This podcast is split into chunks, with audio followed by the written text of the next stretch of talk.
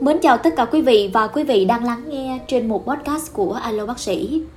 Thưa quý vị, các kết quả điều tra cho thấy tỷ lệ phá thai, bao gồm cả phá thai ở vị thành niên và thành niên còn cao, tỷ lệ vô sinh, nhất là vô sinh thứ phát đang có chiều hướng gia tăng.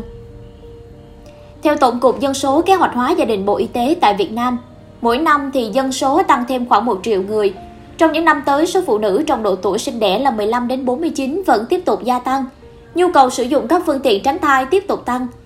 Tuy nhiên, các kết quả điều tra cho thấy tỷ lệ phá thai, bao gồm cả phá thai ở vị thành niên và thành niên còn cao, với tình trạng phá thai phổ biến tỷ lệ vô sinh, nhất là vô sinh thứ phát đang có chiều hướng gia tăng.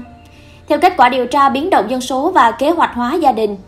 của Tổng cục Thống kê, thì cứ 100 ca phá thai của phụ nữ dưới 49 tuổi đang có chồng thì có 62 ca là mang thai ngoài ý muốn, và đáng lưu ý là rất nhiều trường hợp lựa chọn phá thai tại những phòng khám chui và các cơ sở y tế không được cấp phép gây nguy cơ xảy ra nhiều biến chứng như là băng huyết, nhiễm trùng hoặc là thủng tử cung, thậm chí là đe dọa đến tính mạng.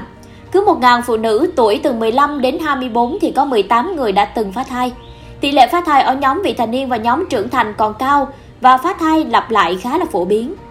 Theo kết quả tổng điều tra dân số và nhà ở năm 2019 của Tổng cục Thống kê, Tổng tỷ suất sinh là 2,09 con trên một phụ nữ, khu vực thành thị là 1,83 con trên một phụ nữ và khu vực nông thôn là 2,26 con trên một phụ nữ.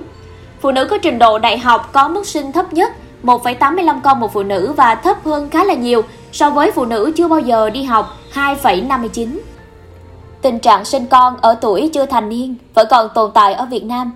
Trên phạm vi toàn quốc, phụ nữ chưa thành niên từ 10 đến 17 tuổi sinh con chiếm tỷ trọng 3,3 phần ngàn cao nhất ở Trung Du miền núi phía Bắc.